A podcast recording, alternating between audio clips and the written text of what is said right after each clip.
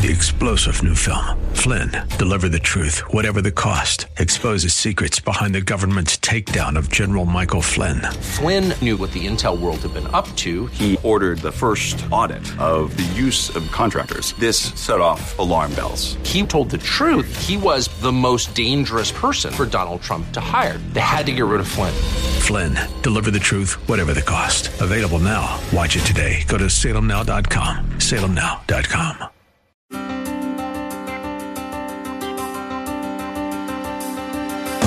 Did you know that a recent survey, a global survey in fact, found that 48% of employees worldwide don't like their jobs, and that fully 43% of those surveyed frequently think about quitting?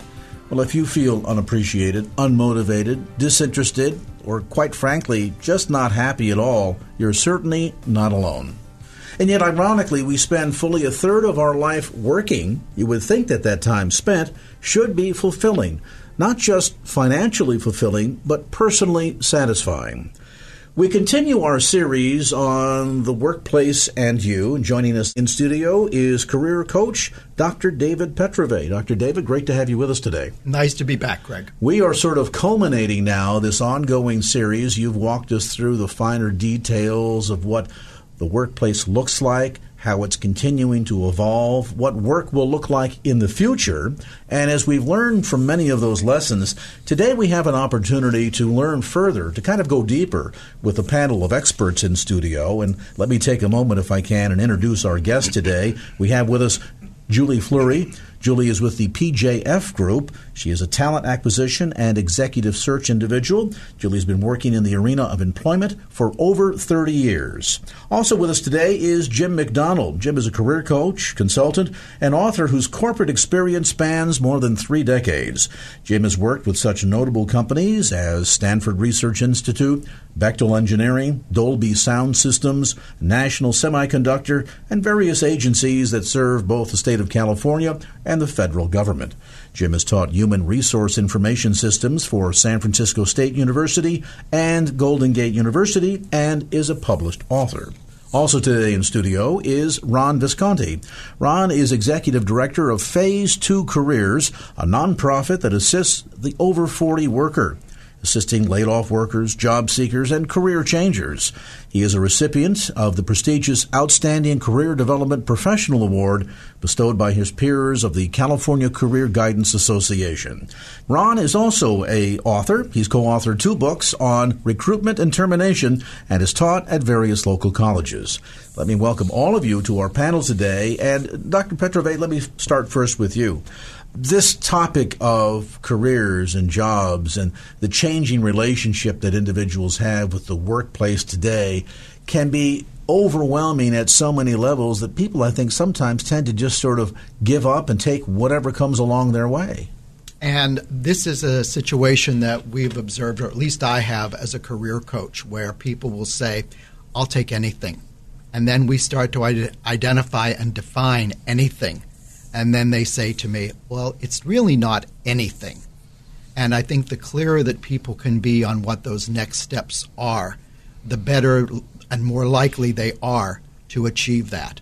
So I always say to people if you need to take a job that we refer to as a survival job in between the work that you've done and where you see yourself next, think about a position that will provide threads that you can take with you as you move on to this position.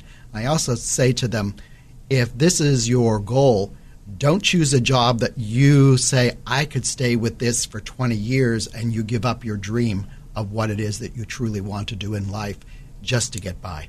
So the notion here is that we can obtain certain skills and use that skill set to move us toward a job that we can really get a sense of satisfaction in the the temporary job that gets us from point A to point B, the survival job, as you suggested, um, might be one thing. But the bigger picture here is what you're really trying to encourage people to see. Exactly. And as they are in that survival position, and there's absolutely nothing wrong with that. We do need to pay our bills okay, and keep a roof over our head. But think about positions that will provide for transferable skills that you can take into your ideal job. We joked off the air that some of this for some individuals might be a lot like losing a marriage and now getting back out into the dating world and saying, my goodness, we were married for 30 years. I think I know how to do this, and yet they discover that a lot has changed. Is that also generally true with the job market? And what I find is that I always use the analogy of getting a job similar to dating. So you're looking for a match, and how do you go about doing that? Well, by getting to know who your future partner might be. And so that's the purpose of the interview process. And that's where you decide if there's going to be a second date. And then eventually that can lead to, hopefully, a marriage that will be lasting as long as it's meant to. Um, the thing about work versus a marriage is hopefully your marriage will last longer than your current workplace. Indeed so. yes. Now, that said, we, we think we know what dating is like, and some people might think that they know what looking for a job is like because, after all, they've done it before or they did it 10 years ago.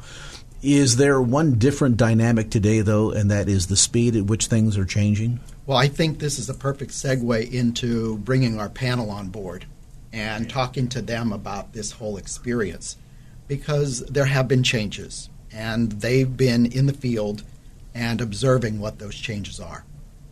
So, that being said, I think the first thing I'd want to ask our panel, which includes Julie, Jim, and Ron, what we know is that previously individuals have traveled through three major areas or phases in their lives. They started out doing training or schooling, which lasted, depending on what their educational goals were, up to the age of 18, 21. And beyond that, they went into the employment phase. And that lasted between the ages of 18, 21 through what we've talked about on past shows, 65. And at 65, you were ready for retirement. And that those were going to be your golden years where you didn't have to worry about getting up for work.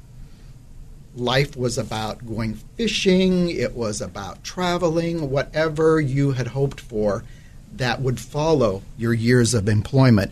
And I'd like to ask each of you on the panel how do you see that applying in today's work world, similar to what happens with dating and the phases of dating? So, um, Julie, why don't we begin with you? Thank you, David. I think for what I've seen is that once 2007 and the and the uh, depression crash, whatever you want to call it, happened, um, a lot of people lost that nest egg for golf, for traveling around, for buying that second and third home, and in uh, the office that I had just um, just worked at, we found that there were more and more people coming in that were over 65 looking for work. And they were feeling too old to work here in Silicon Valley.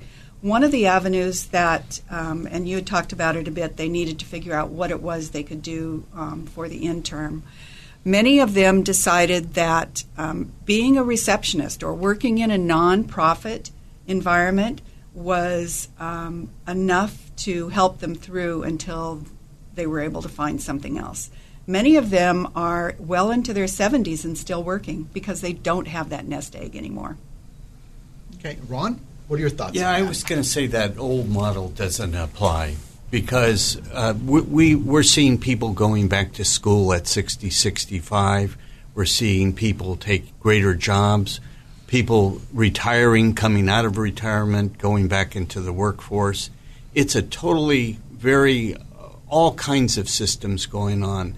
And some people return to college. They don't go the traditional 18 to 21. They might come back in their 30s or 40s. So that particular model doesn't apply. There's just so many paths and so many ways to go in today's workplace. And what do you think is contributing to people making different decisions than they did prior to 2007? Well, I think contemplating the question because it's uh, complex, the first thing, because we're mixing different age groups, and I think there is a kind of a, a macro and a micro uh, element to a transition. In, in my book, I put in a number of the pages the icon integrating change. And I think that everybody gets involved in this problem of integrating change. And that prompts uh, them to re examine themselves relative to their careers. And that's when they begin to make the big change. Either it's re educated, or they're going to Ron's workshops, or they're getting some directed one on one counseling from, from uh, maybe a, a, college counselor or someone in the field who is a, an expert. So it's a disruption to their work world. It uh, throws them into a, a patch of uh, uncertainty. And that's when um, uh, they're able to, to handle change, productive change, or they became really a, um, um, a, a, not a victim so much, but a, uh, a fatality of the labor market.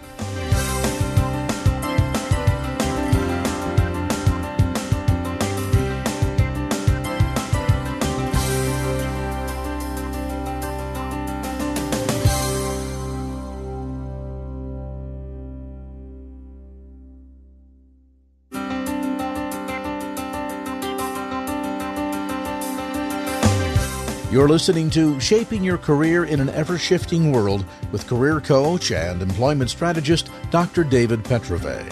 For more information on any of the topics or issues we've discussed on this program, or to request a free no obligation consultation with Dr. Petrove, please visit his website at davidpetrovecoaching.com.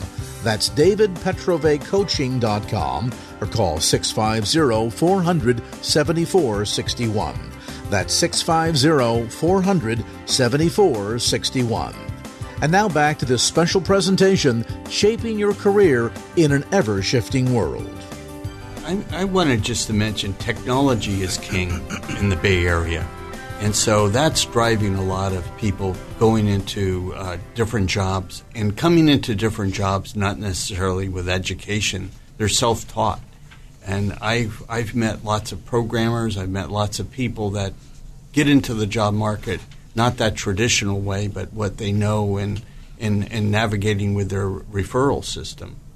Sounds like one of the changes that's that's transpired here, at least in recent years, has been the shift at the older age brackets, where traditionally, historically, with either a pension or Social Security, an individual might reach 62, 65 and say, That's it, I'm done, we're going on the cruise, no more.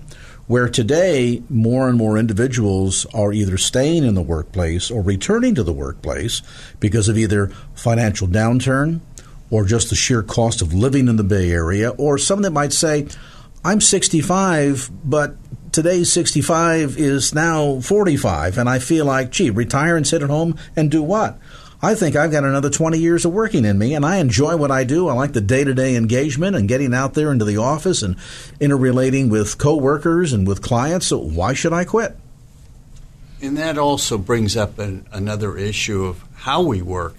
Uh, there's people coming in and out of the workforce uh, all the time, but we're also working differently. Julie has worked in the staffing world. She could tell you that there's a lot of outsourced projects any comments about that, Julie, about just how the whole world of work is very project driven now and very consultant driven? There are a lot more consultants um, in the workplace now. Many of them can work remotely. Some of the um, project managers and program managers will actually not be in the office. Maybe the people they're working with and that are working for them are international. They may be in India, they may be in the UK. So that I don't think um, is something that happened maybe 10 years ago or 15 years ago. Is this the shift, Dr. Petrove, to the so called gig economy that we've talked about? And we've had quite a discussion on the gig economy where people can work remotely and they tend to work project based. So it was the old model that actually took place back in the Middle Ages, where people would come in and there would be a project that they were working on, like building a cathedral, and they were stonemason. And they came in, they did their job as a stonemason, and when it was done, they moved on. So that's pretty much the foundation for this. But I'm also hearing that we can use technology to allow us to work remotely so that you could be sitting on the beach in Tahiti and still conducting business. That's very true. So tell me a little bit about your experience with the clients you've worked with around some of the innovative ways that they're approaching work today, as opposed to, well, I see that there's a job opening. I send in my resume. I wait for a response from the company. And then, based upon that, I go in for an interview. And if they decide they like me, they will hire me, and then I will work for them for the next 10 years. So, how much do you see that model still playing out? Or are you seeing the people that you work with and that you know using some more innovative approaches to how they get work? Well, one thing that uh, I represent and work with the over 40 professional, I'm seeing more people marrying two or three different kinds of career paths because of they have two or three different interests. So, for example, someone could be a marriage and family therapist and work for a staffing firm. I have I know someone who does catering and also does a journalism practice. So, two or three interests that they have rather before you just have one job and you do it 40 or 50 hours a week they're melding their jobs together. And Ron, that can almost be freeing in a sense. We hear a lot about underemployment these days, that somebody has a job, but it's only 20 hours a week, so they're underemployed. Yet what you're suggesting is that maybe for the individual who has a variety of talents and interests in different areas, that being underemployed in one arena is not a bad thing because then you can dedicate 20 hours a week to doing this job. Maybe you're an individual that likes to do uh, outdoor things, so you get a part time job working as, I don't know, a park ranger somewhere, but at the same token, your technical background is working as a CPA. So instead of finding a full time job as a CPA, you go to work for a firm on a part time basis, so you really get to enjoy the best of both worlds. I, I agree. It, it could be freeing, but to some people that are used to the, the old model of a, nine, a paycheck every week, it could be worrisome at the same time. Comment on, on the, the observation or the assertion that people uh, would be happier if they took multiple jobs. But I found in my own personal experience it's pretty difficult. Um, I can't cite many examples where a person has multi- multiplied their professional skills in different fields. I think that the uh, those I've worked with still have a vision about a, a, a, a uniform job, a, a one job uh, uh, objective. And uh, to consider other kinds of options is almost too much for them to comprehend. Is there less security in that, though, Jim? And I ask that question because mm-hmm. when it's I'm pulling up to the same office every day, and one mm-hmm. day the boss says, "There's a box packet. Here's your pink slip," as opposed to, "Well, one job has disappeared, but I still have my other gig, so at least I have something to fall back on." Yeah. Um, in in the um, well, I'm going through my own personal experiences uh, with. Uh, clients. I, I, I, donated a couple years to a job lab in Castro Valley, for example, that uh, where I spent half of the time coaching uh, people in it to make a transition. The other half was teaching computer systems and applications, and I could see that they were awash with uh, applications and technology that uh, they're unable to uh, to accomplish. You know, David, um, you had asked about if I have seen or if we have seen any differences in the clients that we work with. I actually have seen more clients say there is no remote work, um, I'd say over the last three years, included right in that job description when they're asking for someone. Now, is that going to change? Um, I don't know. A big one was Hewlett Packard. They pulled everyone back in, and there was no remote work. I know IBM did that um, probably 18 months ago or so. Uh, so there is, I think, constant change. And here in the valley, I'm not sure that the commute that everyone has to go through um, to live in this wonderful spot that we're in is very helpful. We have other clients who are saying, I don't want anyone having to drive over one of the three bridges to get here. Um, they need to be within a five mile radius. So that's kind of what I've seen in answer to your question. And I think in, in conversation with all of this, and to a degree, you're right, Jim. There are people that are unhappy with the new workplace, but there are people that are deliberate and thrive in the new workplace. So that's where you have to kind of figure out how can I operate and live in the new workplace. And some people are falling by the wayside, and other people uh, find it as it's an opportunity for them to grow in many different areas. Is, is this easier then, Ron, for the younger person who doesn't have a history of working at the same job for 10 years as opposed to somebody middle aged who says, gee, dad worked at the same company for 50 years and I've been with the same firm for 15, and this idea of in and out and multiple jobs at the same time just seems so foreign to me. You know, I think you're right. Uh, And my son's a millennial, and I observe his friends that are millennials, and they're lot more attuned to the new workplace than we are. We're, we're very uncomfortable with that. But they'll take a, a, a job for a couple of years, grow, and then move on to another job and ver- be very, very comfortable that they'll find another job and they'll pick up more skills for their next gig, if you will. So you're right. Ron, I've found that people will be in a position for about 18 months now, the millennials that are coming out. Um, and I've also found that many of our clients are saying, we don't want job hoppers. So now we've got that dichotomy that's going on. And it's, in, it's interesting that you would bring that up because I'm working with a millennial currently. And when he's hired into a new position, one of the first statements that his new employer makes is I know I'm only going to have you for a short time. How can I make the best use of your talents while you're here? That's a great customer uh, client to be working with for sure in company. And I think that that's where we're seeing differences. And uh, a number of programs ago, we had a whole segment on the differences in generations and what they face as challenges as being part of that generation. I mean, in my personal experience, I have two sons. One's in marketing, uh, works exclusively out of the house, his his house, travels very little. Uh, the other son is a senior engineer for a uh, high tech uh, company in uh, in Palo Alto, and he spends two days at home and then commutes into the office the other three.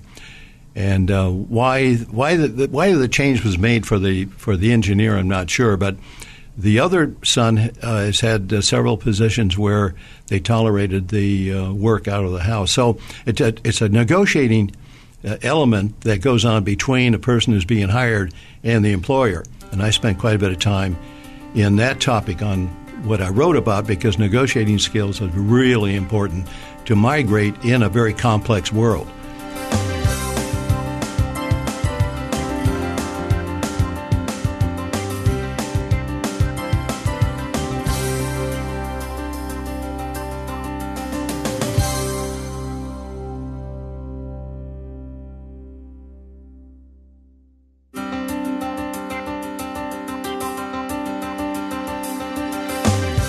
You're listening to Shaping Your Career in an Ever Shifting World with career coach and employment strategist Dr. David Petrove. For more information on any of the topics or issues we've discussed on this program, or to request a free no obligation consultation with Dr. Petrove, please visit his website at davidpetrovecoaching.com. That's davidpetrovecoaching.com or call 650 400 7461. That's 650 400 7461. And now back to this special presentation Shaping Your Career in an Ever Shifting World. Joining us in studio, Julie Fleury. Julie is with the PJF Group. Julie's been working in the arena of employment for over 30 years. Also with us today is Jim McDonald. Jim is a career coach, consultant, and author whose corporate experience spans more than three decades. Also today in studio is Ron Visconti. Ron is executive director of Phase 2 Careers, a nonprofit that assists the over 40 worker. And do you have to go in sometimes, Jim, with that thought in mind? If, for example, let's say you're in a two person working household and mom's got a career, dad has got a career, but as you're going in, you'd like to have a little bit of longitude and latitude because, for example, dad is going to be the one responsible for attending the teacher parent conferences. Absolutely. So you can negotiate some of this as you're going into the job interview.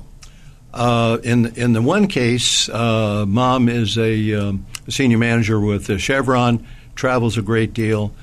The father is at home uh, all the time, tending to two uh, young girls. So that works out perfect. Now that's what he negotiated with his employer. My, I think that the older son uh, or, or, the uh, younger boy is the uh, the engineer.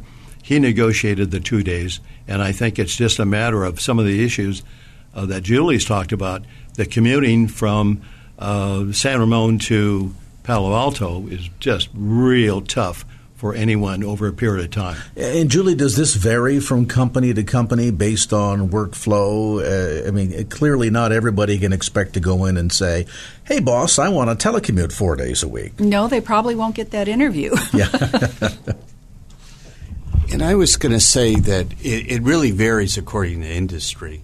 Technology wants disruptive behavior. They want they're always in a, a, learning curve, and so change is going to be constant. You don't want disruptive behavior in government. You want people that are going to be stable. So that's why you're going to have a backlash that some employers will want more older workers, and some will want more the strategy to have younger workers it's what they're going after. So the bank needs to be open when customers customers are coming there, but the IT company, and we're seeing some of this creative thinking in terms of even easing traffic that says we're going to have several shifts that will work, and we might have some people whose day begins at ten o'clock at night and they work right. till six o'clock in the morning. Right. So look at you look at Amazon, twenty four seven, absolutely going all the time, and then the advent of uh, artificial intelligence is having a huge impact on on our uh, population.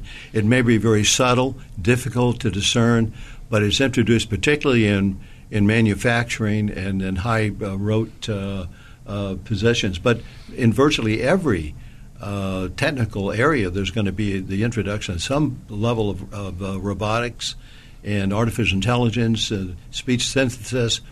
And it's not as if these are major technical over uh, uh, hurdles, but the employee has to adjust to them. So the new world requires uh, the applicant has to view the the new employment world as a, a state of change. I mean, it's just just remarkable what's going on in the, in that world. So the mindset of the applicant is very important. And along those lines, you were talking about the introduction of artificial intelligence, changes in technology, robotics. So, in your experience for the three of you, what types of jobs have you seen disappearing and emerging in the last few years? So, I know there will be people who will come in and they say, I want this type of job.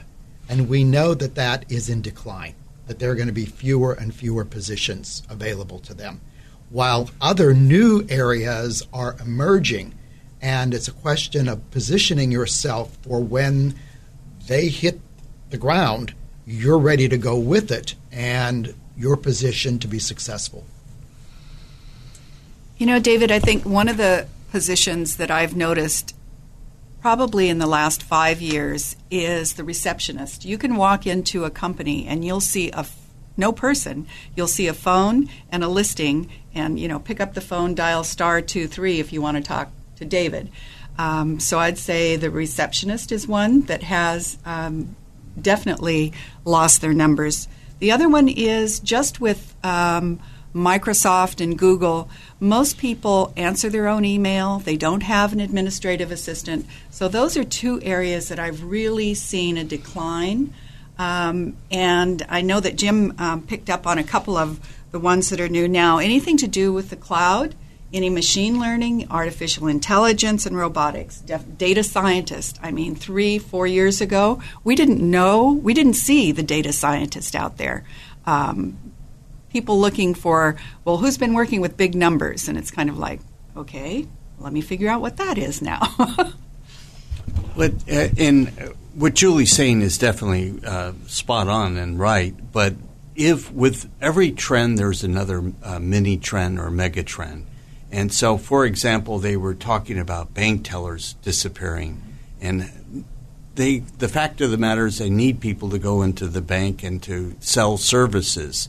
And, and it might be part of the differentiating point of the business that maybe they want to have a personal touch with an executive assistant. So even though there might be overwhelming changes in certain area, you have to remember there's always going to be another area to be considered. And is some of this driven by pushback from the marketplace? I mean, for example, I remember when Webvan first came out. This is during the, the, the peak of the just prior to the dot com burst, and everybody thought, boy, this is going to be the next million dollar deal, and we're all going to go online, order our groceries, and that's the way we're going to shop from now on. And while certainly Amazon has proven in other areas that to be true, people demonstrated that no, they like to inspect their own cold cuts and they like to squeeze the Charmin and make sure the bread is fresh. And so there seemed to be a, a deferential preference by the marketplace to say, mm maybe for some, but not for most of us. So is that a, a factor here too?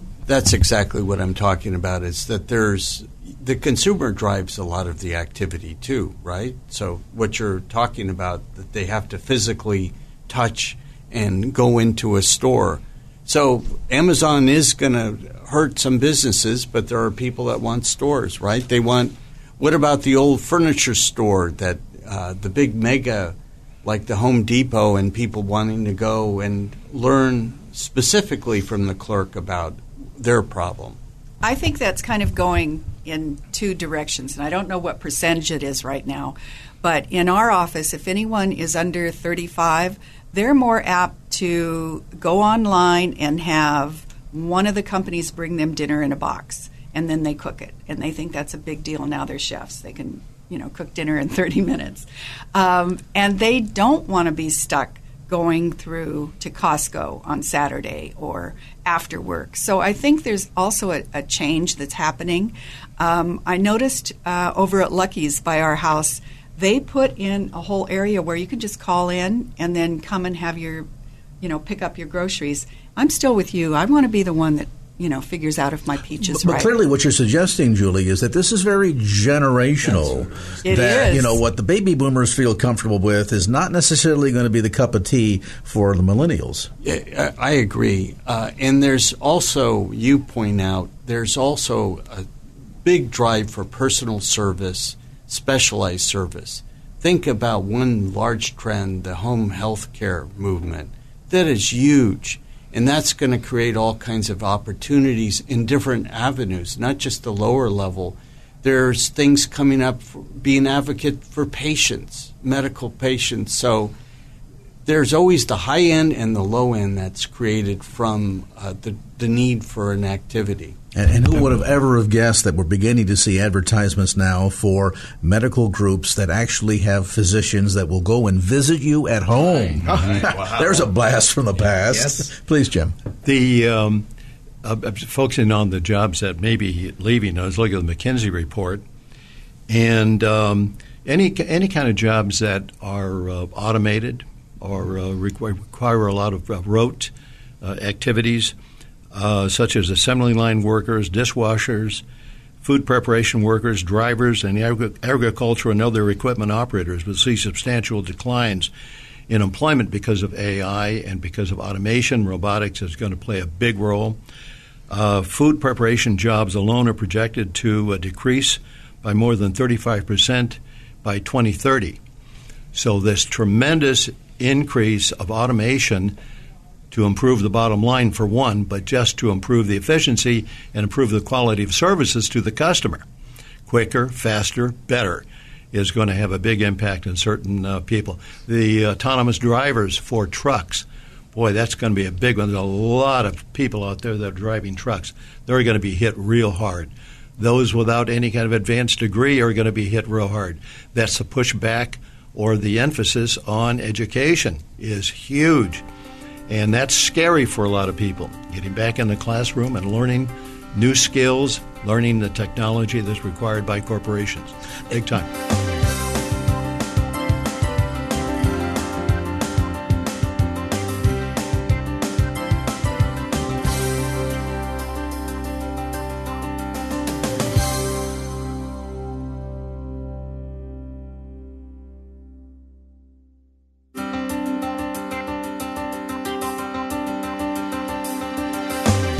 You're listening to Shaping Your Career in an Ever Shifting World with career coach and employment strategist Dr. David Petrove.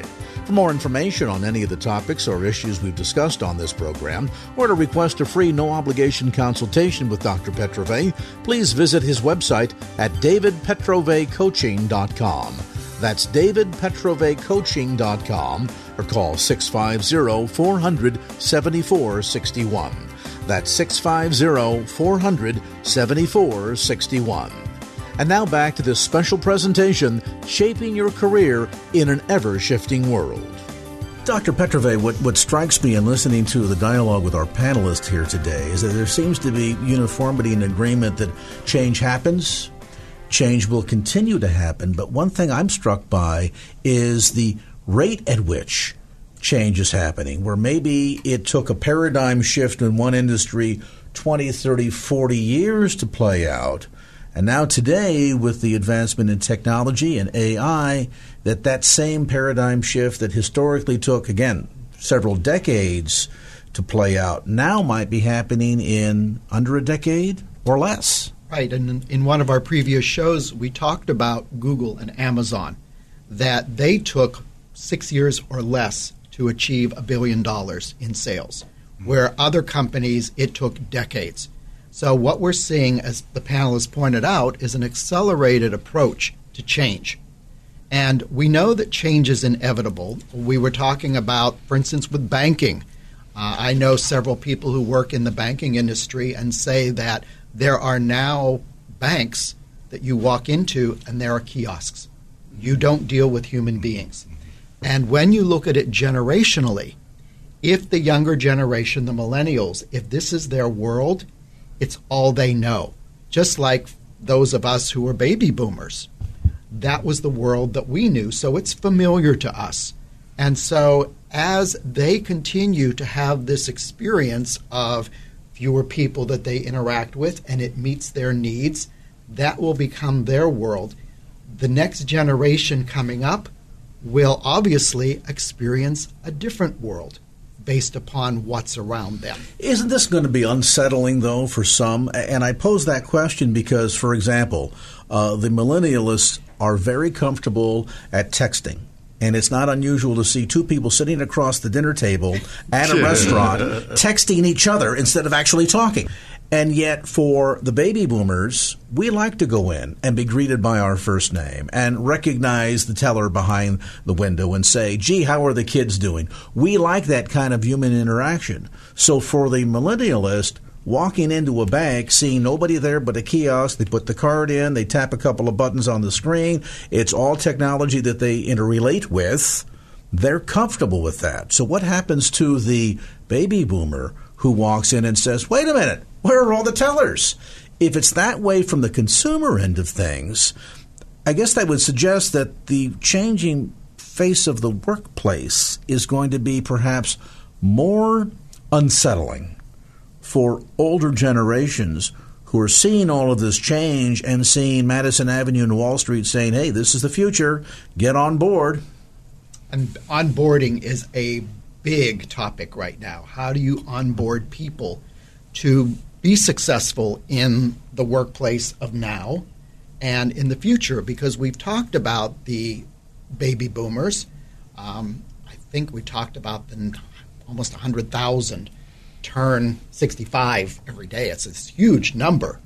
And what's happening is we've increased our life expectancy.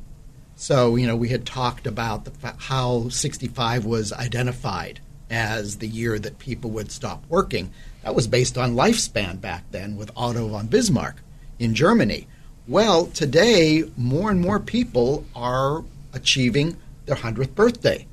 So that means the difference between 65 and 100 is 35 years.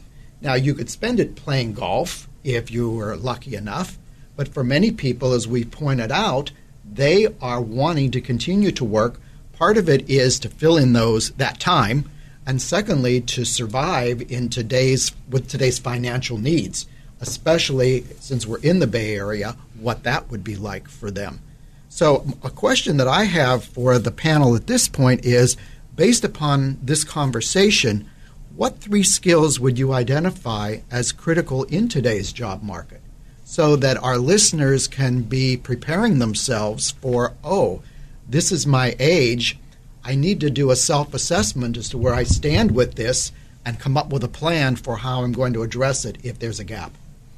Well, there's definitely a gap, and I think education is the only continued education. I don't care if you're a baby boomer, boomer and you have your PhD, things are going to change. I mean, I remember talking with my grandmother years ago as the, the, the man was walking on the moon, and I thought, you know, Grandma was around when there wasn't even an airplane.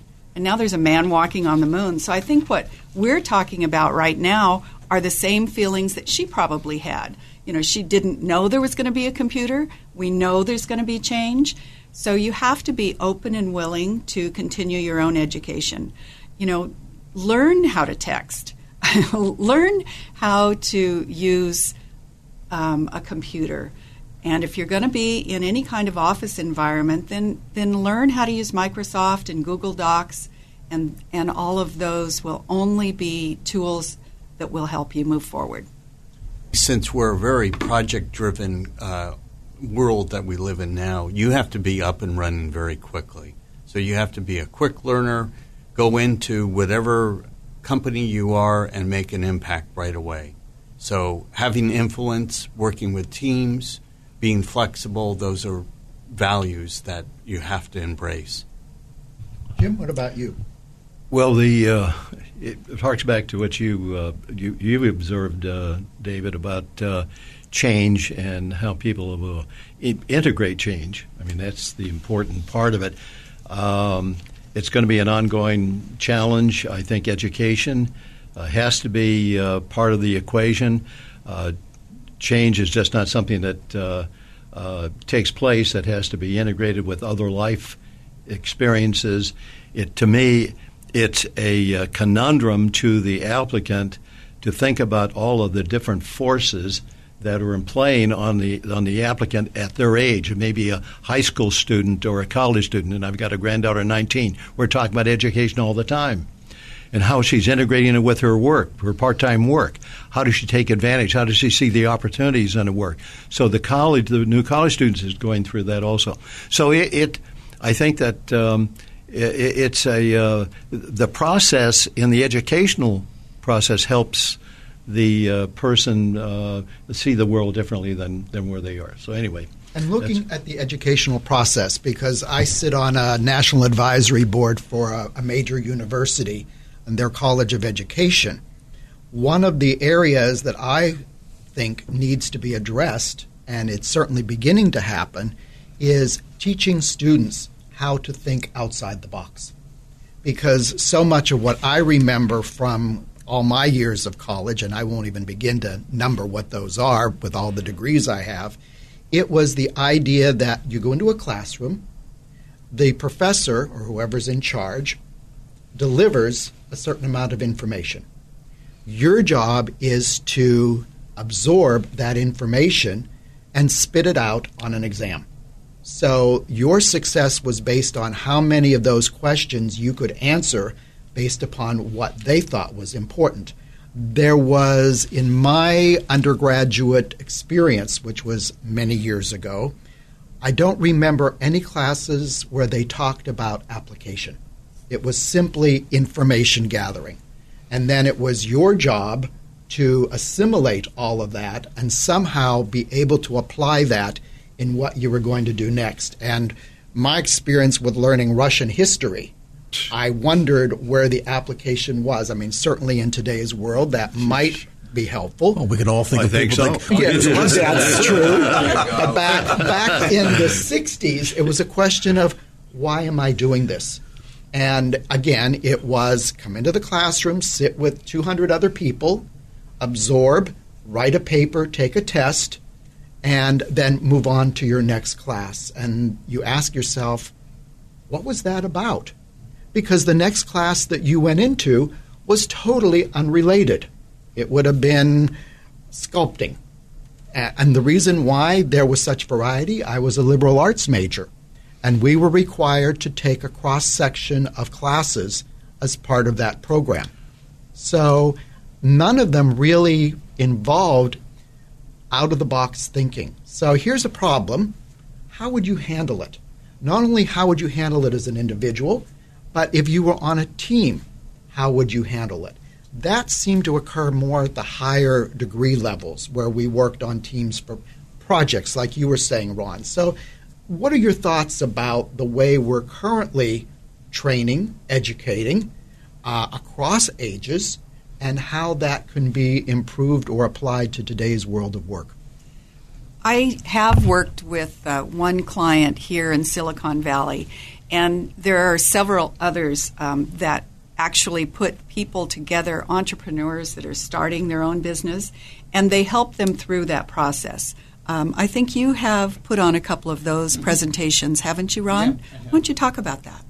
We Phase Two Careers does some small business workshops, and that was that's what you're talking about. Right. Uh, how to create an idea, how to turn that idea into uh, reality. And part of that comes from uh, gathering information, talking to people. But to the point of education, uh, people today are kind of taking in information different ways. The old, old school doesn't work anymore, just being lectured. Um, I know, for example, my son, who's 32, uh, he's a self learner. He'll he'll listen to podcasts and he'll go on and he'll whatever the problem is, he'll start talking to people to solve that problem. So I think there's a more of a collaborative world right now that people are. Uh, here's the task at hand. What do I? Who do I have to talk to to uh, accomplish that task?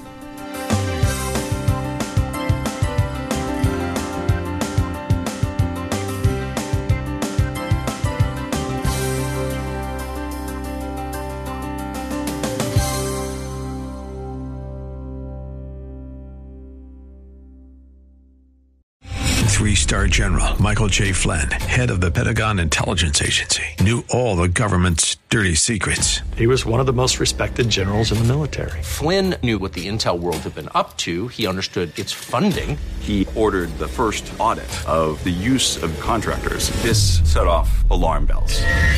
The explosive new documentary, Flynn, Deliver the Truth, Whatever the Cost, uncovers the facts behind this scandal. Flynn told the truth. He was the most dangerous person for Donald Trump to hire. I find out the worst enemy that I'm going to face in my life is right here in America. They took my assessment and they wanted me to change it. And I was like, I'm not changing it. They had to get rid of Flynn. With in depth interviews, archival footage, and never before seen personal records of the man behind the headlines. I just felt like I was drowning. Flynn, Deliver the Truth, Whatever the Cost. Available now. Watch it today. Go to salemnow.com. Salemnow.com.